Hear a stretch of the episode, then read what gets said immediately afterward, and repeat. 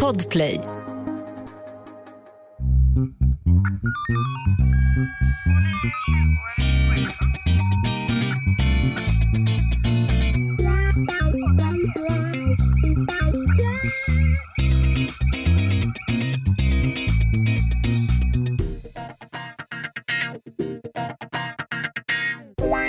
Välkomna till krimpoddarnas krimpodd Över min döda kropp. Och Det här är alltså podden där vi idag för 300 gången ska prata true crime på riktigt. Otroligt. Ja, det är, det är en sanning med modifikation i och för sig. Vi har ju spanat också. Vi har gått, vi har gått emellan en floss. ja, precis. Då och då. Men ändå. 300. Ja, det är ju stort, må jag säga. Ja. Det, det, är så stort så jag glömde också att, lägga till med mig, Anna Jinghede och med Och Lena Ljungdahl. Lena Ljungdahl. Även, Ja. även denna gång är det vi. Nej, men det här är ju... Det är stort. Når vi 400? Gud! Eller? Eller vad då? Är du tveksam? Nej, men var, var det Gud som är självklart eller var det Gud nej Ja. absolut inte? Ja, okej. Ja. Ja, alltså varför inte, känner jag. Alltså, vi har ju några avsnitt kvar i oss. det, det är väl först när vi inte har något att prata om som vi borde överväga om vi ska fortsätta. Gud bevars, det kommer ju aldrig hända. Det här munlädret kan fladdra. Däremot så är jag lite... Vet du vad jag hittade häromdagen? Nej. Jag hittade ett gammalt, eller ett papper till lika gammalt manus för en motorväg till pungen. Som Oj. var typ avsnitt sju. Nej, jag vet inte. Det var ju väldigt Ja. tidigt. Ja. Och då när jag tittade på det där då kände jag både skämsel och eh, inspiration. för för Vad framtiden. skämdes du för? Det var ju väldigt tunt alltså. Det var, Ja. ja, det på den tiden så, så... Jag tror inte vi var så djuplodade kanske som, som idag. Men vi har ju faktiskt pratat om, eftersom vi var odugliga första, i alla fall 20, Ja, minst. men också att vi avhandlade rätt så här, viktiga och tunga ämnen. Några har vi kommit tillbaka till, Mm. men jag tror faktiskt att vi någonstans nu mellan 300 och 400 kan kosta på oss att göra en remake Mm, på, mm. ja men inte vet jag, vittnespsykologi-avsnittet. Vi har ju varit inne på döden några gånger, men vi har mer att hämta i, i, Ja. i The Valley of Death, skulle jag Mm-mm. tro.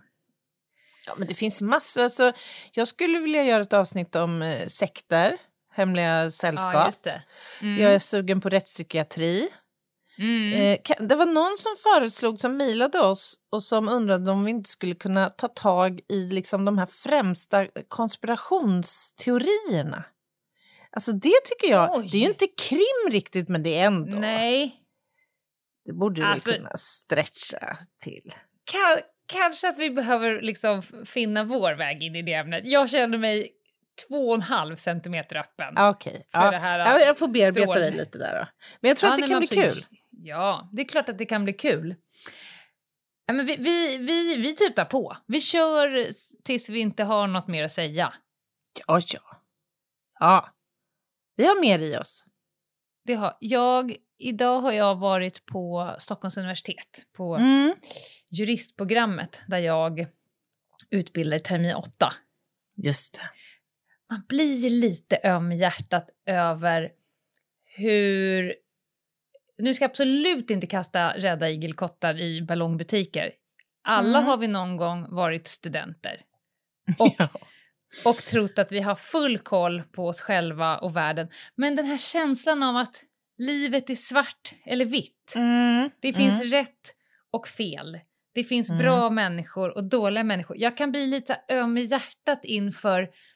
Åh, snart ska ni... För det här är termin åtta. Snart ska liksom ut i en Åh, verklighet. snart ska ni få er näsbränna. Kan Exakt. så? Ja. Nej, inte näsbränna, men, men eh, en portion av... Reality helv- check, kanske. Helvete vilken gråmassa det egentligen är. Mm. Där Mm. världen liksom erbjuder bra människor som gör dåliga saker, dåliga människor som gör bra saker. Eh, Mm. Den här nyansen. Å ena sidan och andra sidan. Den är svår den är svår liksom läsa sig till eller svår att äta som ett piller utan det är någonting som man så att säga absorberar mm. längs med åren. Det är svårt är att lära inte, ut, tänker jag. Är det inte en eh, väldigt klassisk, så att säga, eh, vad ska man säga, alltså den katedrala undervisningen, om man säger så, den ger dig liksom inte nyanser egentligen. Utan de måste du upptäcka själv, ja, ju, av erfarenhet ja. och arbetsliv. Men kul!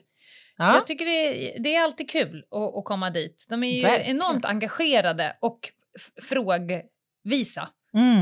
Eh, precis som blivande poliser eller blivande eller vad som helst. Nåväl, ja, det är härligt. Vi insåg att det är avsnitt 300 och så tänkte vi, ska vi fira det lite särskilt på något sätt? Eh, ibland så rappar jag. det kommer inte att ske idag. Det, det känns Just som att det. tåget på något sätt har gått. Det känns som att det som har hänt har hänt. Så att säga. Det mm, kan vi inte exakt. göra något åt nu. Utan... Nu vänder vi blad. Nej, jag tror faktiskt inte att jag har rappat någon gång. ja. Nej. Ja. Men ni kära lyssnare har ju era favoritavsnitt. Det är lite olika vad ni går igång på, men ett avsnitt som vi kan se som många tycker om och tyckte mycket om och som ni tipsar nya lyssnare om. Så här, ah, vill ha en ny podd? Lyssna på det här.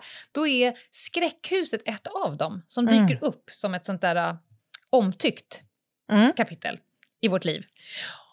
Och eh, jag insåg att vi egentligen bara pratade om, eller jag pratade om upplevelserna av det arbetspasset. Men vi mm. slutade ju egentligen där hela utredningsarbetet drar igång. Ja. Vid gripandet. Ja, men exakt. Exakt. Och det mesta intressanta händer ju efter ett gripande, kan man säga. Ja, men alltså det som du ändå beskrev då, så, så som jag minns det, det var ju mm. en, en uh, myriad av uh, händelser och uh, iakttagelser som sammantaget fick det hela att kännas nästintill påhittat. Det, alltså, mm. det är ju ett case detta, alltså vi pratar ju nu om skräckhuset då. Ja. Eh, avsnitt 79 tror jag. Just det, så ni som inte ja. har lyssnat på det bör nu trycka på stopp och lyssna på avsnitt 79 först, för annars mm. så kommer det bli lite konstigt. Ja men det var ju ett besynnerligt ärende, på, på så många plan.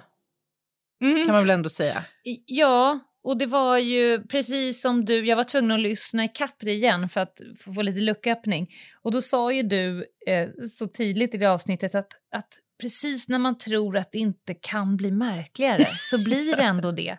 Igen och igen. För sådana mm. arbetspass har, ju du också. När man precis sa, nej men nu, kan, jo, jo, jo, det, ja, det kunde det. Visst. Och det hela det. slutar ju faktiskt med en person som blir dömd till fängelse i tio år för grovt narkotikabrott trots att det inte hittas någon narkotika och, eh, mer mm. än liksom ett par gram. Och det mm. är ju eh, ganska ovanligt. Ja, det måste vara rätt unikt faktiskt.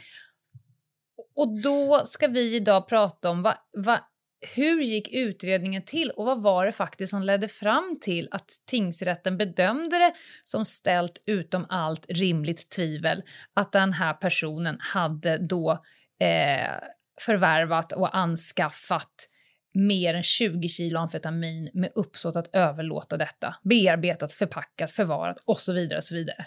Mm. Det, det är det vi ska göra idag.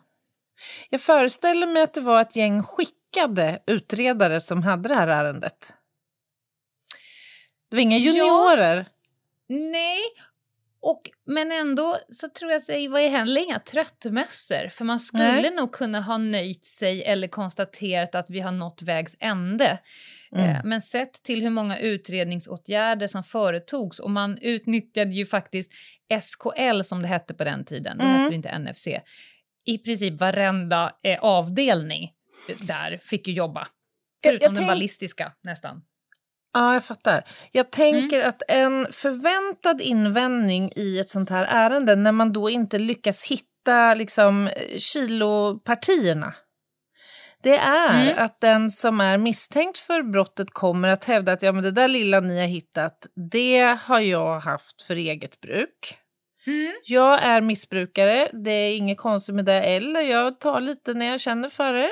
Och det Mm. är inget mer med det. Nej.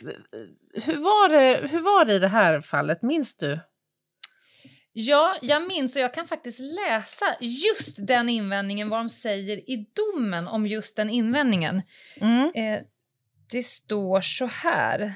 Tingsrätten kan inte godta hans påstående att de mycket påtagliga spår av amfetamin som anträffas i bostaden skulle kunna förklaras med att han har hanterat eller delat upp doser eh, som han påstått sig ha köpt regelbundet för eget bruk. Det påståendet finner inget stöd. Det måste istället konstateras att den påtagliga spåren av amfetamin härrör från hantering av amfetamin i stor skala vid minst ett tillfälle, en hantering som med all sannolikhet ägt rum i köket och avsett amfetamin som ännu inte tagit form av pulver utan varit bemängd med amfetaminolja Mm. och flyktiga föroreningar som har kunnat spridas lätt i luften. Det vill säga man bara säger nej till den invändningen. Vi ska Mm. Ja, sen komma precis. in på exakt vad de har gjort för undersökningar. Och där eh, ska det bli intressant att höra vad du säger om det. Men vi kan bara sammanfatta det som att det är ett sjuhelvetes bra utredningsarbete som kan göra att en person kan bli dömd för grovt narkotikabrott utan att det finns något narkotika i beslag. Mm. Och får jag bara flika in där att Mm. eh, en, det här är ju en erfarenhet som ni drog i det här caset men som ju är återkommande och därför så blir ju en inriktning för mig när jag är ute på de här platserna att verkligen försöka styrka att det här har inte varit fråga om det egna bruket om man nu känner Nej. sig övertygad om det utan kanske snarare att det här har varit fråga om en storskalig produktion närmast industriell sådan. Och då kan man ju fundera på hur kan man göra det då? Ja, du var ju lite inne på det här NFCs eh, alla analyser. Det finns eh, ibland möjligheter att faktiskt separera olika prekursorer från varandra. Alltså när, när vi nu pratar om amfetamin så behöver du ha en olja, en oljebas först. Och de kan se lite olika ut. Så kan du påvisa eller visa att de här, det här är liksom amfetamin från olika cykler, olika typer av prekursorer så är det en sak. Men annars så handlar det ju om det här dokumentera platsen, räkna antalet kärl som har använts för utfällning från liksom olja till pulver. Är det 125 kärl, ja då kanske det är svårt sen att hävda att det här har liksom varit fråga om en mindre... ja, men precis. Eller tillsatsämnen, koffein. Har man nu 25 kilo koffein, koffeinen på den här platsen eller 20 liter svavelsyra eller någonting annat. Ja, alltså allt det där kommer kunna få stor betydelse. Allt ifrån de bitarna till omrörningsinstrument till typ av ventilation till isolering. Alltså hur har man liksom skapat den här miljön? När vi pratar då fabriker mer. eller Exakt, då pratar du om produktion och i det här fallet så pratar vi bara om förpackning och hantering. Där Precis. de behöver kunna påvisa att här har det inte hanterats ett gram då och då, utan här har det hanterats en shitload av amfetamin vid minst ett tillfälle. Ja, men För då att- blir inriktningen Ja. just det. Emballage, förpackning, tejper, liksom alla de där bitarna. Mm. Sett till domen i alla fall, varför det då blev bedömt som grovt brott, det var dels att det var en särskilt stor mängd. Eh, det var, eh, man kunde se att det fanns ett led i verksamhet eh, Mm. och att omfattningen har varit stor och eh, yrkesmässig. Eh, och han blev då gripen och sen så blev han sedermera anhållad och häktad och sen blev han omhäktad och omhäktad och, ända fram till att domen då vinner laga kraft. Och han fick liksom, utan att passera gå, hoppa in Mm. i, i finkan. Och den misstänkte nekade till allt utom eh, bruk, men han medgav förverkande om alla beslag. Det vill säga, han yrkade inte på att få tillbaka prylarna som är eh, tagna. Just det. Och under utredningen framkom eh, att den här personen hade ett långvarigt amfetaminmissbruk. Mm, det måste ju vara viktigt att styrka i de här fallen. Eller? Ja, ja, och det är också en förklaring för eh, de stora mängden hemporrfilmer som Just jag var det. tvungen att... Mm. Alltså, har du varit på någon plats någon gång där du tänker så här, oj, vad mycket olika saker som Ja, tyder på amfetaminmissbruk. Ja, ja, Vad är det för saker du kan hitta? Ja, Anna, men det är ju platser? liksom eh, sexuella alltså, attribut. Mm. Porr är ju en sak, men det kan ju vara eh, liksom hemliga lådan med allsköns olika typer av eh, eh, stora och, och, och, och små. Sk- Skulle du kunna säga ett antal hur många saker du skulle kunna hitta på en plats?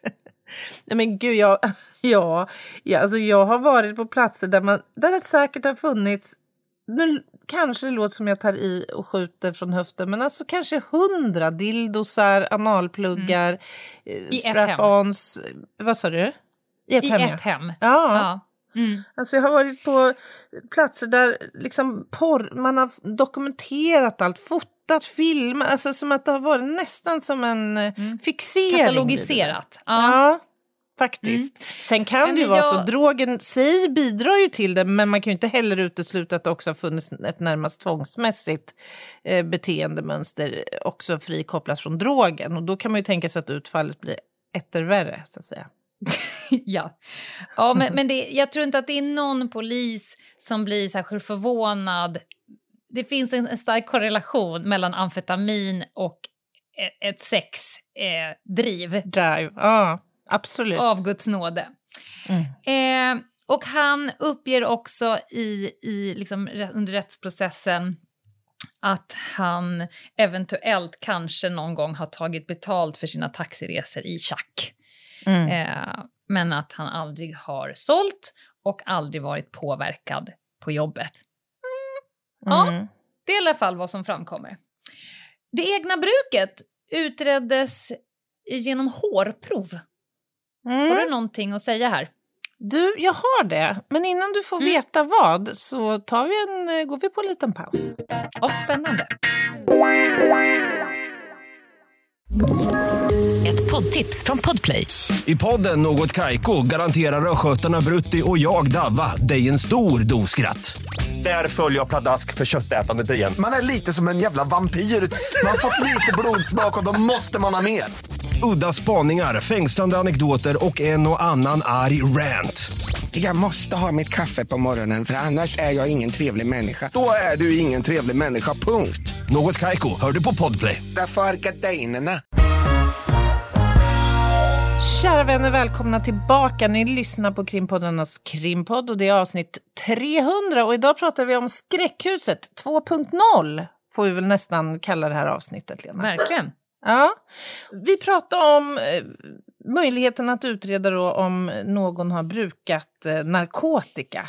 Och det finns ju lite olika metoder. Du har ju jobbat eh, särskilt kanske med två, Lena. Alltså blod Ja. av och kissa av en person, som vi säger lite slarvigt. Alltså ta urin och blod för eh, droganalys, helt enkelt. Men det har ju vissa begränsningar, därför att eh, drogen har ju en viss halveringstid.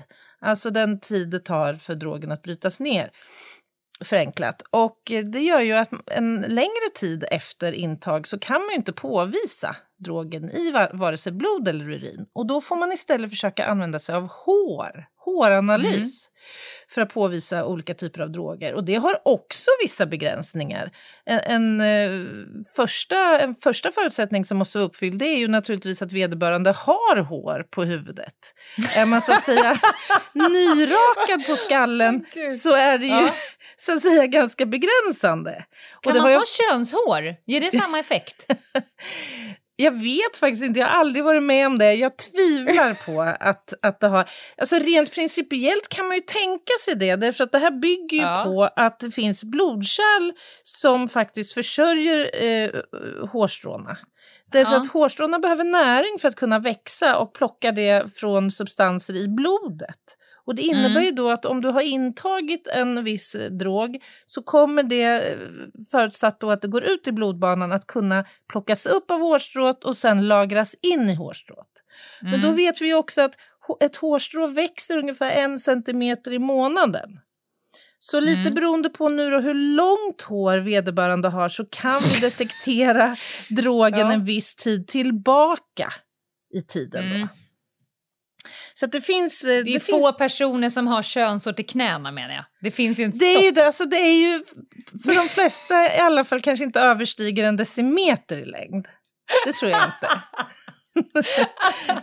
Men, ja, får jag bara säga, det finns ju också en tid och en plats för att säga, om man till exempel vill eh, påvisa drograttfylleri, mm. då spelar det ingen roll att du är positiv på ett preparat i håret, att du brukade för liksom fyra veckor sedan, utan då tar man ju blod, för det är liksom här och nu som Exakt. du inte får vara på det. Medan hårprov kan då påvisa ett missbruk långvarigt, lite mer hur det såg ut ja, tidigare. Jag har mm. haft ett ärende helt nyligen där det blev väldigt viktigt och då fick jag lära mig att ett halvår funkar väldigt bra. Där blir ja. analyssvaren rätt skarpa och bra eh, kvantitativt och kvalitativt sett.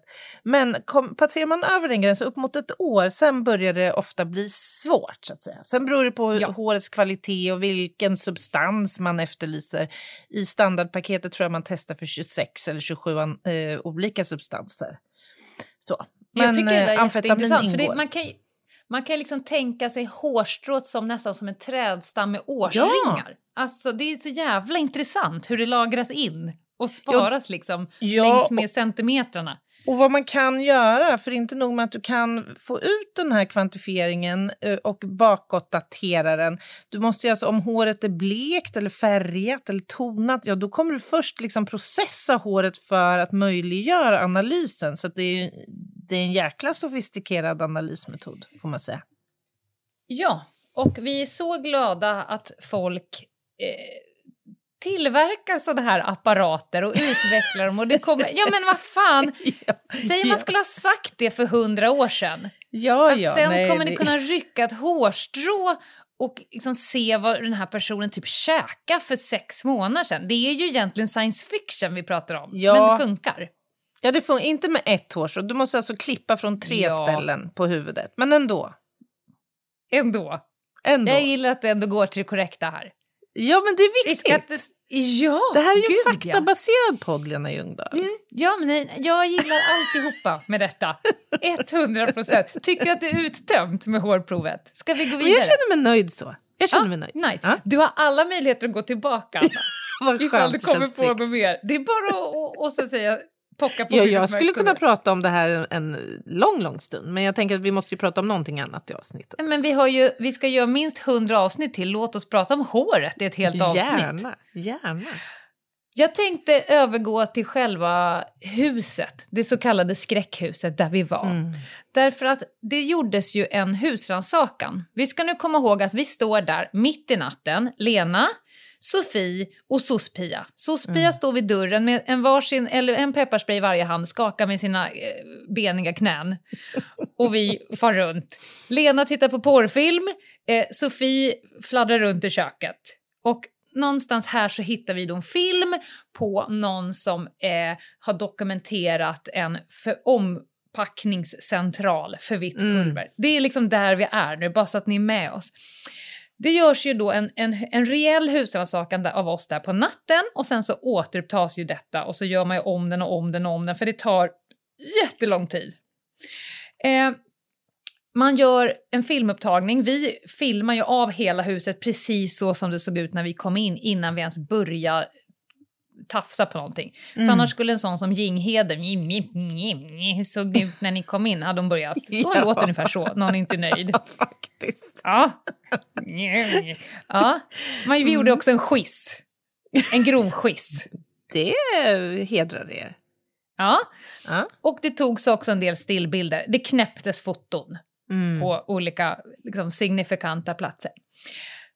Sen togs ju då en digital, för den var ju eh, central. Digitalkameran med tillhörande kassett som innehöll den här filmen som var så jävla intressant, mm, där knarket mm. fanns på. Några saker som man då kom fram till i utredningen var att själva kameran var väldigt mm. besudlad med amfetamin. Höljet mm. mm. på kameran. Kassettbandet var besudlat med amfetamin.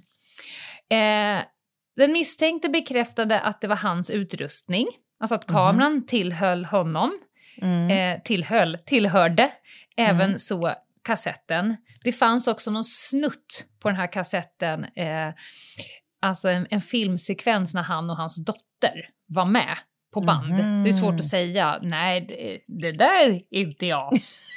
Och det, det vet jag inte vem det är. Nu räcker det med Nej, frågor. Nej!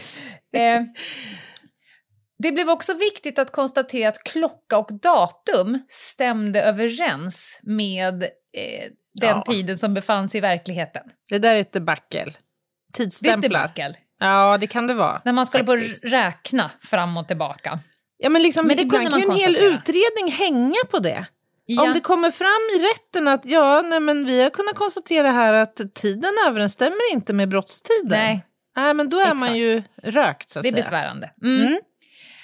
Mm. Eh, och den här kassetten innehöll 27 olika filmsekvenser varav sex innehöll material som var dokumenterat hantering av narkotika och framförallt på de här 24 stycken stora paketen med vitt pulver som liksom färdades upp på en digitalvåg och så vidare.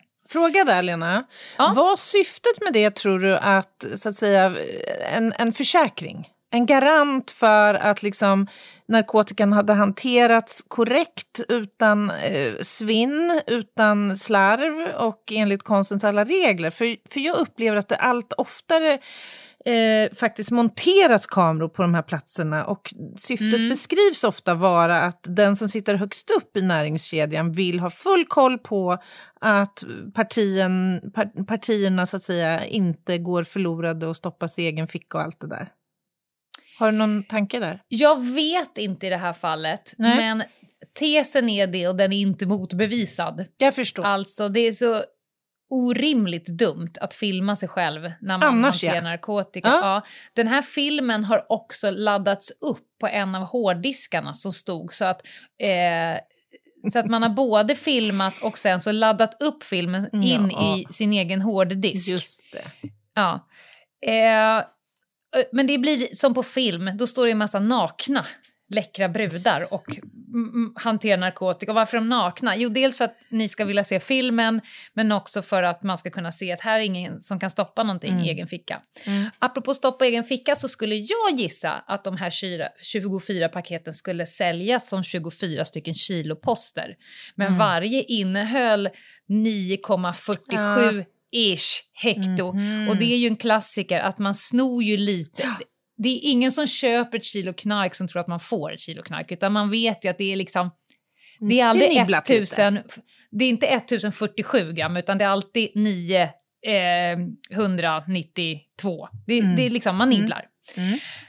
Ehm, man undersöker då, alltså platsen på filmen kan man visuellt utifrån att jämföra huset med filmen så kan man konstatera att den här filmen är producerad i huset.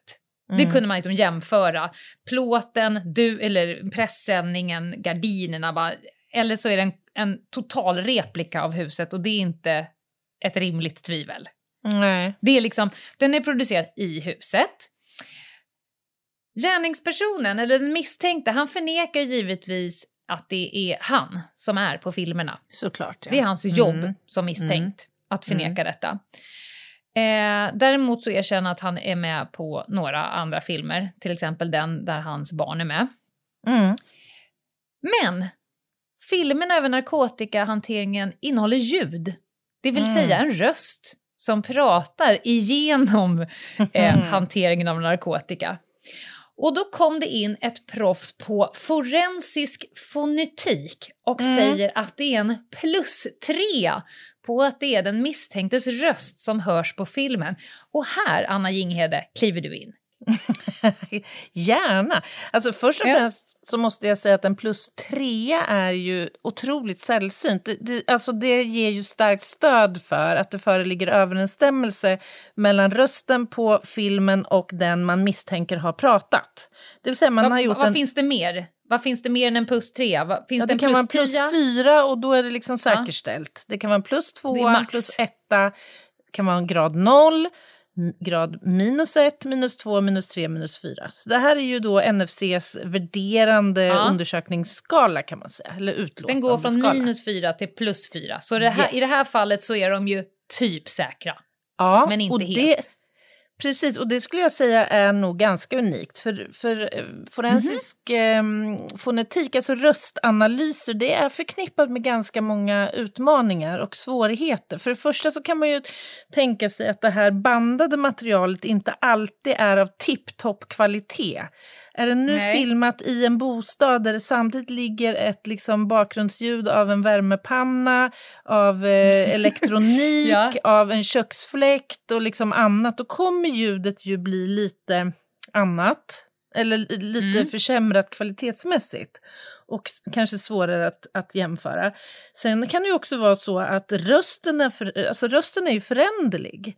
Nu kanske den här personen som pratade på tejpen inte kände sig stressad eller var förkyld eller förställde sin röst eller var jättetrött eller påverkad eller vad det nu kan vara fråga om. Vilket eh, skapade goda förutsättningar. Men det finns alltså en massa såna faktorer som kan försvåra analysen och som gör mm. att utfallet inte alltid blir en grad plus tre. Ungefär så. Jag förstår precis. Om man nu skulle höra en panna i bakgrunden, skulle mm. man kunna göra ett, ett jämförelseprov på pannan i huset? Det skulle man säkert kunna göra, alltså jämföra ja. frekvenser och liksom, eh, gå in i, i olika liksom, nivåer i ljudet ja. och fil filtrera. Men jag tror att först och främst skulle man nog försöka rena eh, ljudfilen. Mm, alltså okay. plocka bort så mycket biljud som möjligt så att man får fram liksom rösten så tydligt som möjligt. Ja, bra. Eh, nu har jag också skrivit upp på listan över kommande avsnitt. Vi har ett om håret och nu har vi också ett om forensisk fonetik. Ett och lingvistik avsnitt. kanske också. Och faktiskt. lingvistik. Eh, bra, då har vi skrivit upp det.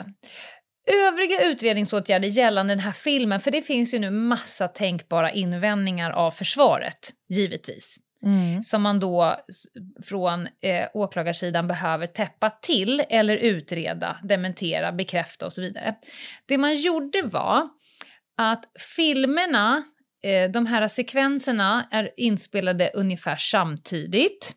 Mm. Eh, filmerna är inspelade i huset där kameran anträffades. Det här var liksom mm. åtgärder man var tvungen att då, eh, göra för att komma fram till det här.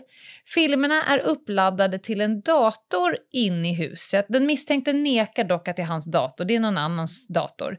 Men den är uppladdad där strax efter att filmen eh, spelades in.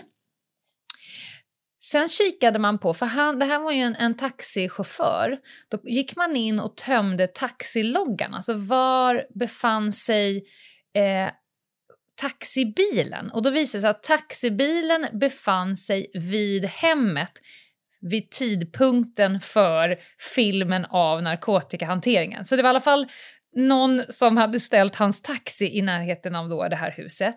Mm. Och när man tömmer mobilmasterna så kunde man också konstatera att hans mobiltelefon befann sig vid hans hus. Men jag måste säga vilken, vilken snygg och elegant tilltäppning eller vad ska jag säga, styrkande av alla ja. möjligheter i en händelsekedja. Ja. Alltså det här är ju extremt snyggt gjort. Det här, det här är vad man kallar en robust utredning. Verkligen! Wow. Man har gjort man har konstaterat att vad kan invända, för att man vet ju den stora eh, eh, utmaningen. Och det är att få någon dömd för ett grovt narkotikabrott när vi inte vet vad knarket är och vi har inte hittat några pengar heller, inga listor, inget sånt. Mm. Eh, och då måste man gå på det här. Och då kunde man ju då säga att eh, filmen inspelad i det huset, uppladdad på en dator, eh, datumloggar funkar. Vid samma tidpunkt så befann sig både hans jobbbil och hans mobiltelefon vid huset. Mm. Och då kan jag tänka mig att frågor hade låtit så här på hans förhör. Om du befann dig hemma i ditt hus samtidigt som någon annan stod och hanterade narkotika i ditt kök, borde du inte ha sett den mm. personen mm. då? Mm. Ja, sådana olika frågor. Sen har man då analyserat armarna, händerna, naglarna och nagelbanden. För det är det som syns på filmen. Man ser mm. inte huvudet utan man ser liksom eh, armarna som jobbar över bordet. Mm. Och där kunde man inte säga eh, att det är den misstänkte, men man kan in, i vart fall inte utesluta att den är misstänkt. Så den lämnades ju lite så här därhän. Man kan bara etta, säga så här, det, låter det som. ja, det skulle kunna vara, men vi vet inte. Vi kan bara säga att det går absolut inte att utesluta. Är det en plus etta? Ja, jag skulle kunna tänka mig att det landade i en Mm. plus etta. Ja. Eh, och sen så kunde man då konstatera att övriga saker som syns på filmen, såsom pressändningen som låg över det här bordet, ugnsplåten, gardinerna och digitalvågen, eh, har anträffats i bostaden och är väldigt väl överensstämmande med de grejerna som man ser på filmen. Sen har man då eh, tittat, det här tycker jag var intressant. Det finns en forensisk journalist på SKL, nuvarande NFC, som är min absoluta favorit. Jag älskar henne. Hon är, Är det Jane? det är Jane. Ja. Henne älskar man ju. Hon har ju inte bara analyserat massor av de där liksom, testerna som de har gjort, som jag kommer komma till snart, utan hon har visuellt fått analysera filmen. Hon har alltså med sitt öga fått bedöma huruvida det är knark man ser på filmen. Oj! Ja, och då har hon och x antal andra eh, generalister på, på eh, dåvarande SKL eh, analyserat ner på pixelnivå. Och då kommer de fram till att det vi ser på filmen talar för att det är amfetamin eller metamfetamin. Eh, amfetamin. Alla andra alternativa förklaringar, li, till exempel diverse livsmedel, föll vid visuell bedömning. Otroligt. Det tycker jag fan är balt. Att man på, alltså på en film kan avgöra. Sen Ja. har de ju såklart inte nöjt sig där, utan nu börjar ju själva analyserna av eh, preparaten. För just nu har vi bara massa pryttlar och en film på någonting som då man med ögat kan se att det där ser ut som knark. Mm. Det man gör nu, eh, först och främst så, så blev ju personen eh, positiv på amfetamin och metamfetamin eh, gällande kroppsbesiktningen, alltså i Mm. hans kropp. Kameran är besudlad med amfetamin. Vi har hittat något gram amfetamin i taxibilen. Packat Ugnsplåten. eller rester av... eh, En liten redline-påse. Ja, okej. Och hans uttalande där var att han hade hittat en påse med amfetamin och en digitalvåg efter en körning och hade lagt det i mittkonsolen för att lämna till polisen dagen efter. Ja, ja, naturligtvis. Ja. ja, absolut. Det skulle kunna vara så. Eh, ugnsplåten är positiv på amfetamin, besudlad. Digitalvågen, besudlad. Man har 24 paket, ah, cirka 9,47 hekto på filmen. Nu svabbar man hela huset och det betyder att man tar en kompress som är etanolfuktad och så drar man den på ytorna. Eh, vid första tillfället så var samtliga kompresser positiva på amfetamin. Mm. Sen gör man Får jag fråga en sak? Ja. Fan, det fanns inga vakuumpressar eller... Nej, Eh, Nej. nej. nej, ingenting sånt. Eller, eller såna här eh, för att forma eh, kakor eller nej? Inte som jag minns det och inte som jag kan Nej. se i, i fuppen. Ja, nej, det hade Nej. vi nog reagerat på. Jag tror att jag Mm. hade kommit ihåg det. Sen gjorde man en ny undersökning eh, då när eh, misstänkta fortfarande var häktad. Eh, och då körde man såna här eh, svabbar i typ hela huset. Och då Mm. konstaterar man att på 22 ytor så visar det positivt på amfetamin. Mm. Sen, sen blir det ju roligt. Sen klipper man ut 7 gånger 7 centimeter stora lappar ur gardinerna. Man liksom klipper loss tyg här och var ur gardinerna. Eh, samtliga 22 rutor positiva på amfetamin. Varje ruta man klippte ur gardinerna här och var var positiva på amfetamin. Eh, en riklig mängd står det. Sen hittar man ett flyktigt ämne, alltså en, en, en amfetaminolja och inte att det är liksom pulver som har blåst och satt sig i gardinerna utan en amfetaminolja som har absorberats av tyget. Intressant. Men, men kan man utesluta då att han inte själv har eh, framställt också? Det tror jag inte att man kan utesluta. Nej. Men det, han blev inte dömd för det. Nej. Och det forensiska uttalandet, nu läser jag till. Undersökning av gardinlängder och kompresser med avtork talar starkt, plus tre, för att en större mängd amfetamin hanterats i bostaden. Den kan ha funnits där i veckor, månader eller år. Mm. Inte mindre mängder under flera år utan en stor mängd vid minst ett tillfälle. Och där faller ju tesen av att jag har suttit och liksom dragit i mig, slickat i mig amfetamin själv. Mm. Tankar so far? Ja, superspännande ju. Jag, jag tänker ju naturligtvis att det måste ju finnas en huvudman kopplat till det här.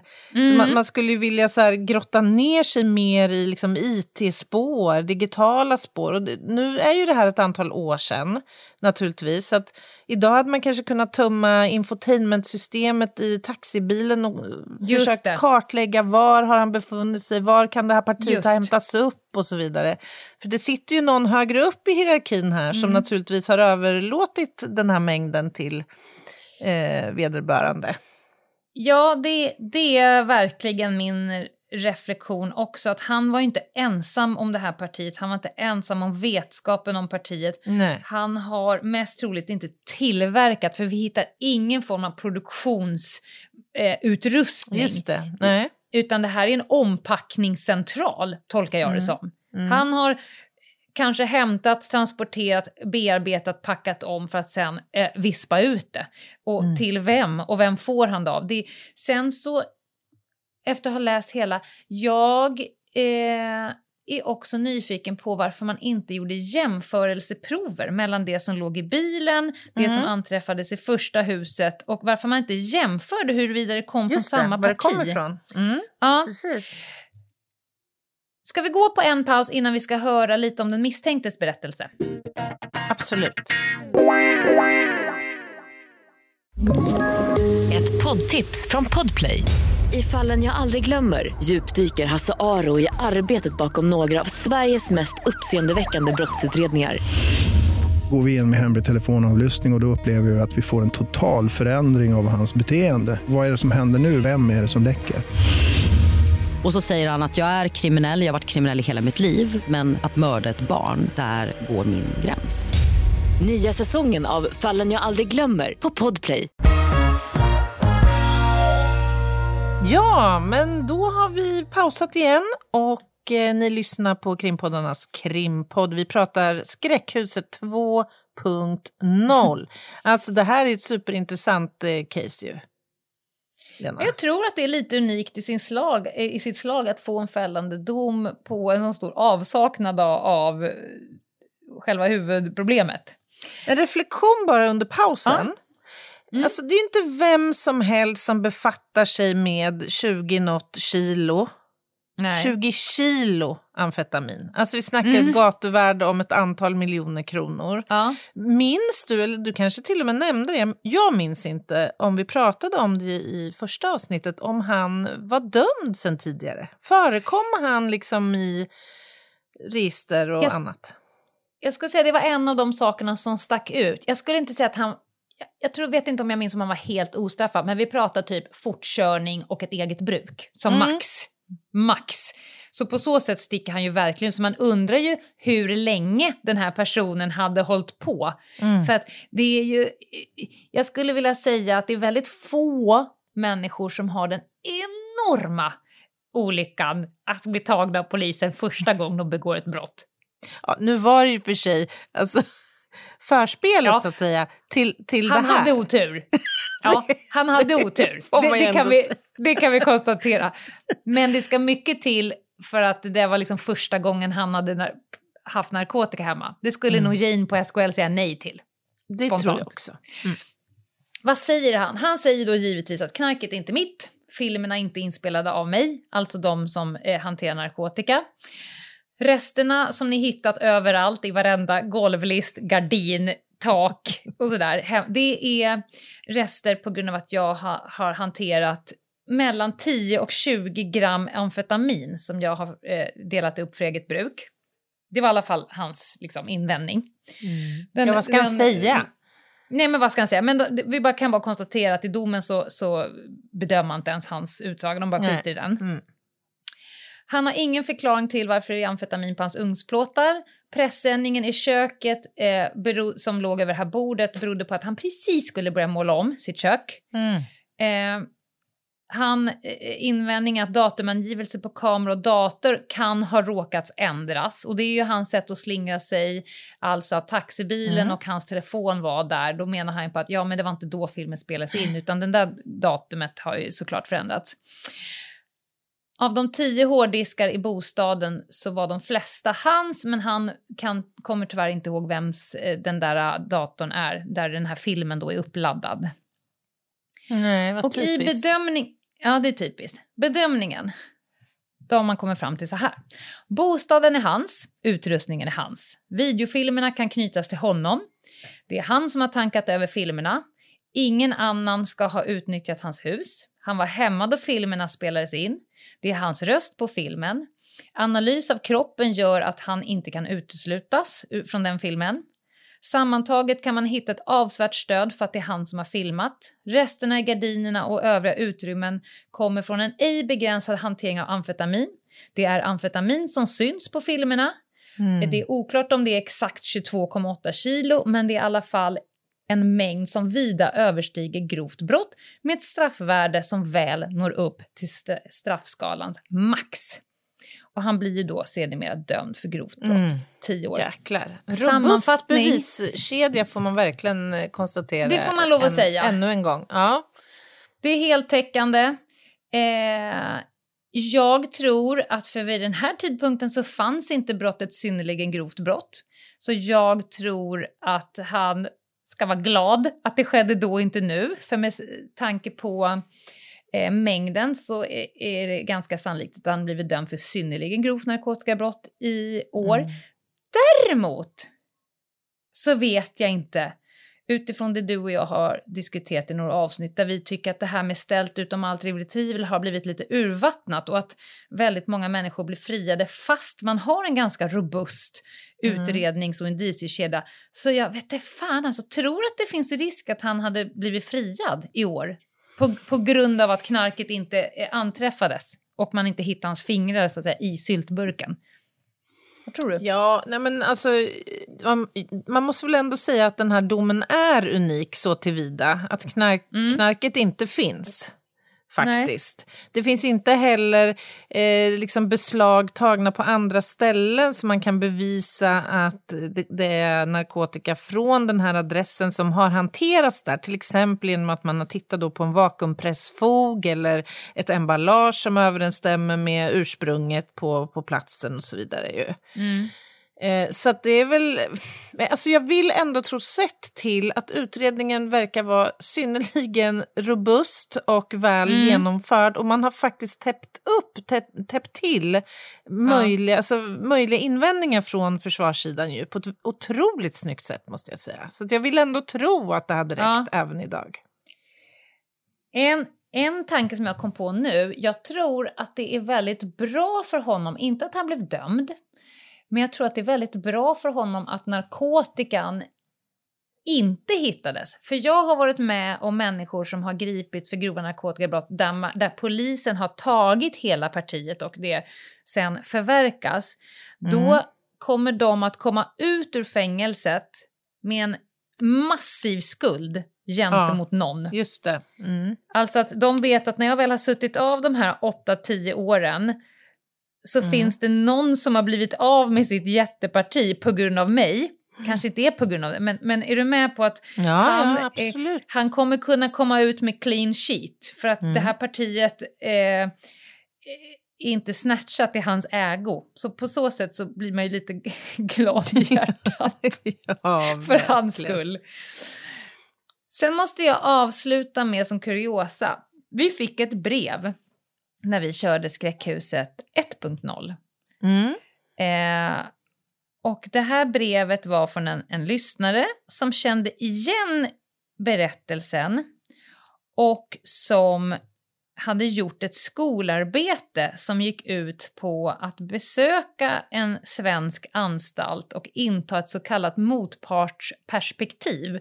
Att djupintervjua en person som sitter på anstalt. Mhm. Och när vi pratade om skräckhuset så tänkte hon, nej men vad fan, det är ju, det måste vara. Det är så Alltså vad är oddsen? Så jag tänkte läsa upp hans syn på hela den här händelsen, på den här natten. En bit av den i alla fall. Mm. Mm. Den kommer här. Jag kallar honom för Gunnar. Ja. Gunnar sitter på häktet på grund av att han som uttryckte det själv, jag var på fel plats vid fel tillfälle. Det var runt nio på kvällen en dag i början av oktober. Gunnar hade haft en körning och var hemma hos en kund för att få betalt. Kunden hade sprungit upp på ovanvåningen i huset för att hämta pengarna medan Gunnar vandrade runt själv på nedervåningen. Plötsligt ringer det på dörren. Två kvinnor. Det är alltså jag och Sofie. yeah. Mm. Två kvinnor frågar Gunnar om han bor i huset. Han svarar nekande och då säger en av kvinnorna “då kör vi”. En av kvinnorna drar ut honom eh, ur huset och huset blir sedan invaderat av 15 till 18 poliser. Runt huset står det helt plötsligt en hel del polisbilar och Gunnar blir placerad på en stol i trädgården framför huset. Han blir visiterad och handfängslad. Det här tycker jag är kul. En polis med en otroligt stor polisbricka hängande runt halsen. Det är ändå lite gulligt. Jag ser Ja. den framför mig.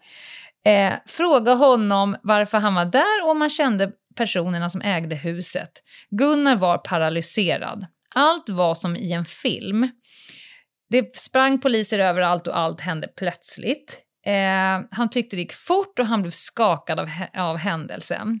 Han tyckte dock att polisen var proffsiga och gjorde ett bra jobb. Han tror att de jobbade exakt enligt regelboken. Han tyckte dock att alla hade en roll i gänget och han märkte tydligt vem som var good cop och vem som var bad cop. Där blir jag lite nyfiken vem jag var. Ja.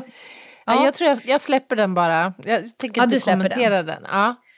Däremot så trivdes Gunnar otroligt bra på, på häktet. Vårdarna var trevliga. Han lever som på ett hotell, förutom att han inte är fri. Han har börjat träna varje dag. Han går på sjukgymnastik för en gammal skada. Hans matvanor har förändrats och han äter inget godis längre. Han har tankar på att skriva en bok om hur positiv erfarenhet han har av att vara Oj. på häktet. Han tycker verkligen att det är det bästa som kunde hända honom. Han var inne i en ond cirkel med narkotika och mycket jobb. Eh, och man förstår inte bättre och man går bara runt. Men nu har Gunnar äntligen brutit sin cirkel och han känner att när han blir fri ska han starta ett nytt liv. Oj. Är inte det den perfekta avslutningen på skräckhuset? Verkligen. Verkligen. Också kul att få höra den andra sidan. Det är inte alltid det är en sån här historia när man får sitta och prata lite med dem. Nej, och jag tänker att det här brevet, de här uppgifterna är ju gamla idag. Alltså det här utspelas ju... Ja, För hundra år sedan. tänk om man fick veta hur det har gått för Gunnar. Låt oss hoppas att det har gått bra för Gunnar. Så känner jag. Gunnar, om du hör det här eh, av någon anledning, hör inte av dig. Men vi är väldigt glada för din upplevelse. Eh, tack och förlåt för rättsväsendet. Börja inte med knark igen och hoppas att du har fått rätt sida på livet. För så måste man kunna säga till människor som även har begått Ja, en kriminell gärning. Såklart. Man ska skilja på, på person och händelse, eller handling. Jaha, Ja, nu tror bra. jag att vi drar ner rullgardinen för, för skräckhuset. Mm. Ja, men superspännande. Och jag, det slog mig när, jag har lyssnat nu på dig i det här avsnittet, Lena, att jag har eh, faktiskt ett, inte fullt så kanske speciellt case, men ändå ett med vissa eh, likheter, kan man väl säga. Gud, som du kan dra i podden. Mm, det kan jag göra. Det är avdömt och, och, Anonymiserat. och Ja. anonymiserat och klart. Det har omskrivits i alla medier eh, egentligen och eh, debatterats och avhandlats. Så det kan vi göra. Det kan vi prata om. Jag lovar dig att du sitter på mer intressant information än de medierna det avhandlats i. Det skulle jag tro. Det kan jag säkert göra. Där kommer jag att välja eh, rätt så att jag inte avslöjar något som inte ska. Och så såklart. Ja, men såklart. Ja. Det är vi ingen orolig för att du inte kommer ligga precis där du ska. Ja. Och vi ser fram emot det här. Mm, det blir bra. Och eh, du, eh, bra jobbat Lena. Superspännande tycker jag. Och det tror jag många andra känner också. Och vi ska väl dra lite samhällsinfo in, innan vi släpper fram rövhatten va? ja. Ja, men eh, Instagram är det som gäller som vanligt. Och det, där heter vi Ljungdahl och eh, Ginghede, så där kan ni eh, hänga med oss. Eh, Och annars så går det bra att mejla oss på hej och ginghede.se. Något annat där som du vill addera? Nej, det där gjorde du bra, Anna. Det var uttömmande. Jag lyssnade ingenting, men Nej. jag, jag vaknade till när du sa det, frågan. Och jag är helt Ja. övertygad om att det var... Jag är helt övertygad om att du sa mejladressen fel. Men Ja, jag låter säkert. alltihopa bara passera. Ja, vad Det skönt. där gjorde du bra. Tack, Mm. tack. Då Lena, Ja. då vill jag gärna ta del av eh, dina trafikupplevelser. Eller har du varit i en butik eller åkt tåg eller vad kommer vi få ta del av? det, det är trafiken. Det är trafiken. Det, ja, det ante mig. Lenas rövhatt. Ja, men här kommer den, rövhatten. Och man skulle kunna tro att...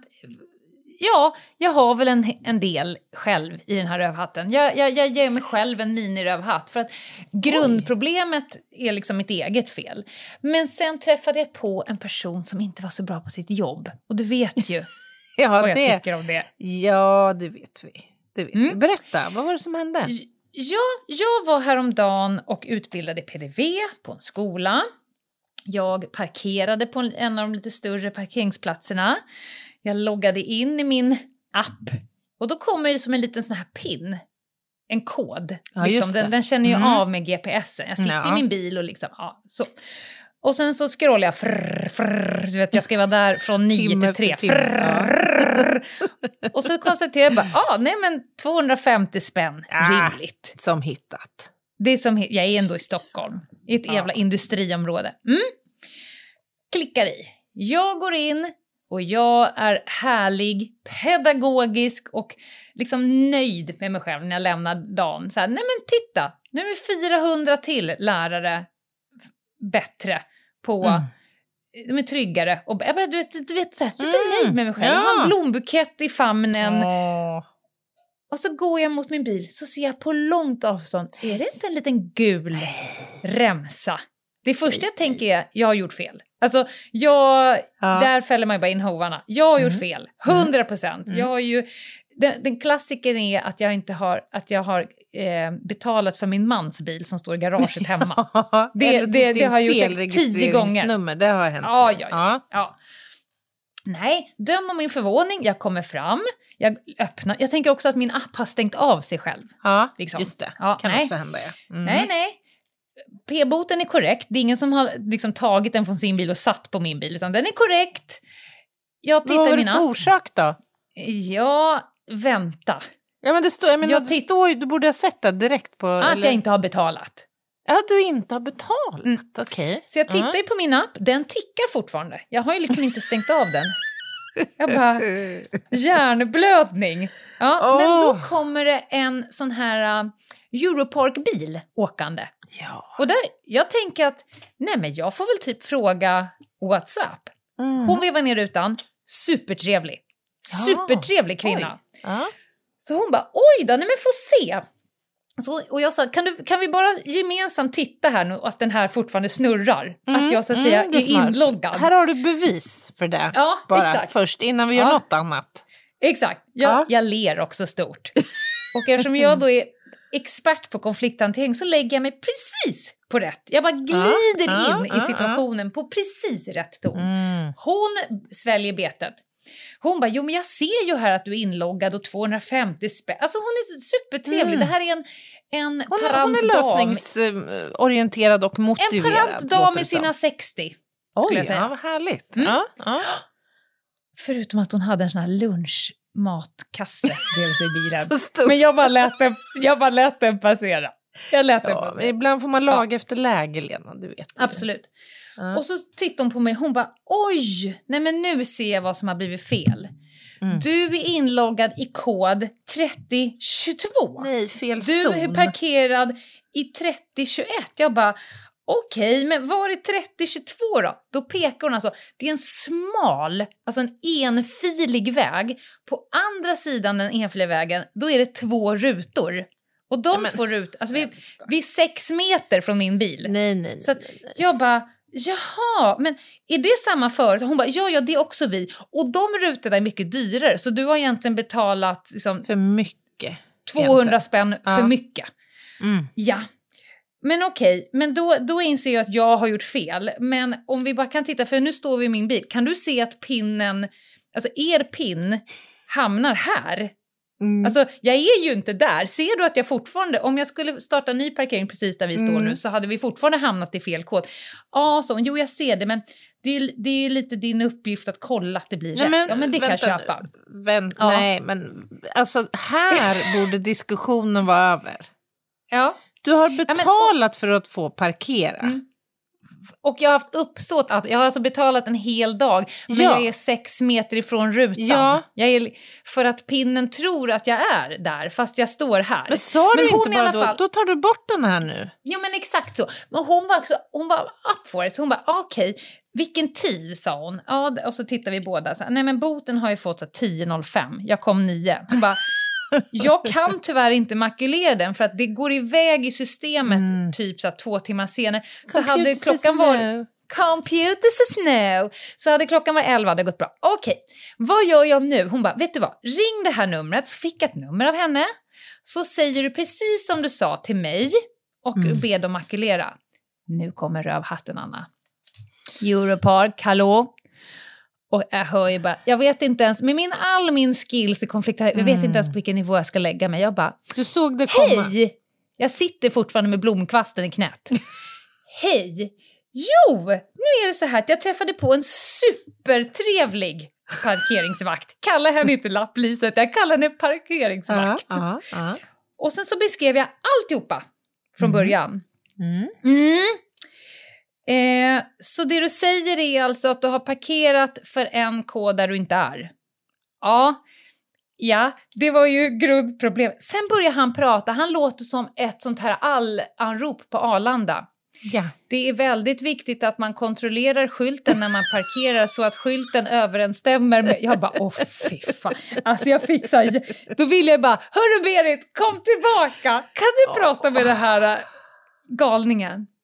Han bara, och så, jag bara, okej. Ja, jo jag, jag förstår liksom grundproblematiken Ja. här, men jag undrar, eftersom jag redan har betalat 250 kronor ja. och att det är er app, ni, så ni, Mm, den, mm. till och med er parkeringsvaktstelefon. samma, det är samma börs, så att säga. Mm, exakt, det är samma företag. Det jag glömde säga också att ja, vi testade också med hennes telefon. Hon tog upp sin egen Easy Park och hon sa så här, ja den slår ju snett här. Ja. Ja, men diffar det på sex meter Nej. från en någon satellit som Ja. befinner sig uppe i stratosfären så är det kanske inte Då säger jättekonstigt. så här, då säger han så här. Det kanske var så att du hade gått ifrån din bil och stod på andra sidan. Du vet att GPSen är där telefonen är, inte där bilen är. Ja men ditt jävla orpon! Jag satt ju för fan i min bil. Ja, du tänker att om jag går iväg en kilometer bort så, så, så fattar inte jag att inte GPSen är kvar på bilen. Nej, men alltså, och så säger jag bara okej, men vad, säg, han hade kunnat säga så här. Vet du vad? Jag hör vad du säger, tough luck, men vi har som policy att är du fel kod kommer det liksom aldrig gå. Så att du får bara betala. Det hade varit 100% bättre. Mm. Han pratade så här och då är det faktiskt viktigt och det är det. Jag bara, sluta prata nu. Kommer du eller kommer du inte makulera? Alltså det är det enda jag vill veta. Då säger han så här. Jag kan skicka en sms-länk så att du kan överklaga den här, men vi kommer inte att godkänna den. Men varför skulle jag vilja överklaga den då? Det hade jag velat. Jag hade skrivit 27 skrivelser. Om du Jag redan hade på... aldrig gett mig. aldrig! Och jag har varit i Men den det där ligger här. situationen. Jag har faktiskt inte betalat den än. Jag, jag, jag, kan liksom, jag vet ju att jag kommer betala den och, och jag vet ju också att om jag själv hade tittat på den här jävla skylten så hade det inte blivit fel. Men grejen är ju det, det som irriterar mig, att jag träffade ju på en trevlig Ja, vakt som såg problemet och hon var mentalt spänstig nog och hade det varit upp till henne så hade hon gått in och bara vi stryker den här, du har redan betalat mer än vad du ska för den här Ja, sura rutan. Exakt. Men det kom jag ju till en människa som pratade så här och då är det faktiskt väldigt viktigt att och det är faktiskt, det åligger, han satt ju och läste Ah. från ett papper, det åligger den som har appen att själv titta, han lät som den här jävla människan, mannen på, på bilden till vänster och mannen på bilden i den vita hatten, man bara sluta! Huvud! Nej, men alltså det här kan du inte bara släppa, Lena Ljungdahl. Så nej, nu betalar nej, nej. jag 900 kronor Nej, nej, plus 250 kronor. Man kan säga att jag kan summera dagen som att jag gick back. För blommorna jag fick var nog inte ens värda det här, när jag tänker efter. Jag har Vad varit i den där situationen. Jag råkade knappa in fel bokstav i registreringsnumret. Ja. Och fick då. Och, och då överklagade det där deluxe. Det här var dessutom under pandemitid. Det stod en bil på parkeringen. det var ju inte så att det var trängsel eller liksom... Skärp er, ni ska väl för fan inte tjäna på att andra människor har en dålig dag. Ni har ju fått era pengar. Det måste ju vara det som ändå är det avgörande. Ni ska väl inte Vann tjäna... Vad fan, det där... Nej, nej.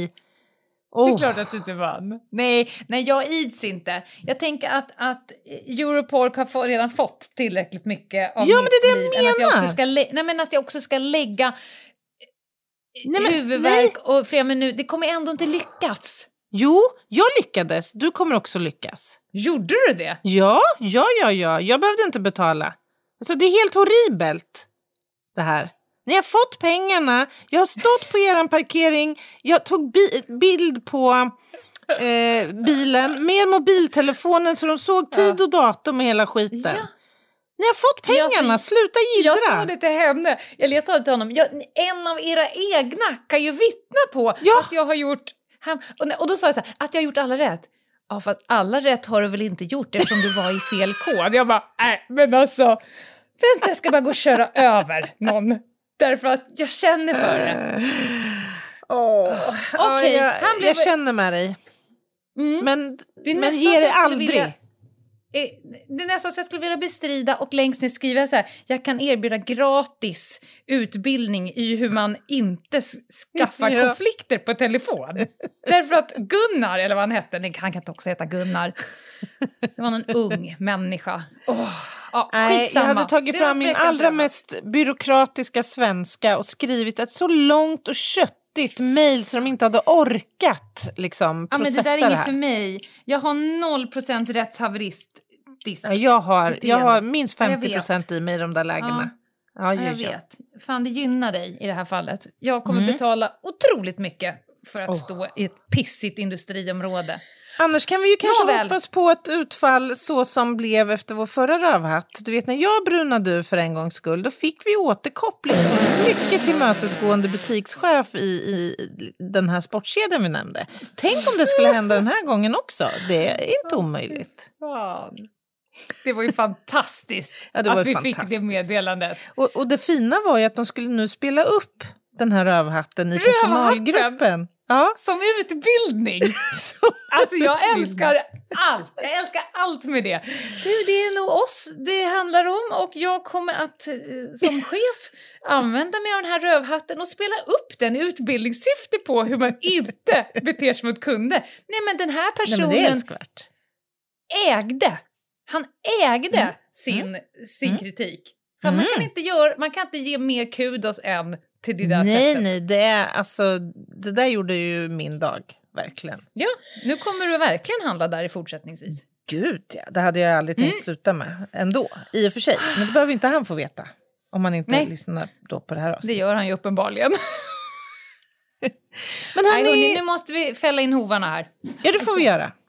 Ta hand om er där ute och eh, vi hörs och ses inom eh, kort. Det gör vi verkligen. Bye, bye. Bye, bye. Hej då, hej då.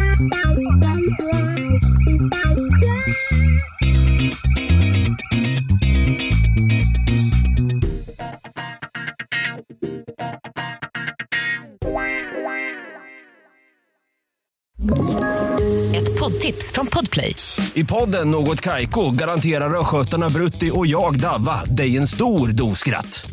Där följer jag pladask för köttätandet igen. Man är lite som en jävla vampyr. Man har fått lite blodsmak och då måste man ha mer. Udda spaningar, fängslande anekdoter och en och annan arg rant. Jag måste ha mitt kaffe på morgonen för annars är jag ingen trevlig människa. Då är du ingen trevlig människa, punkt. Något Kaiko, hör du på Podplay. Därför arkadeinerna.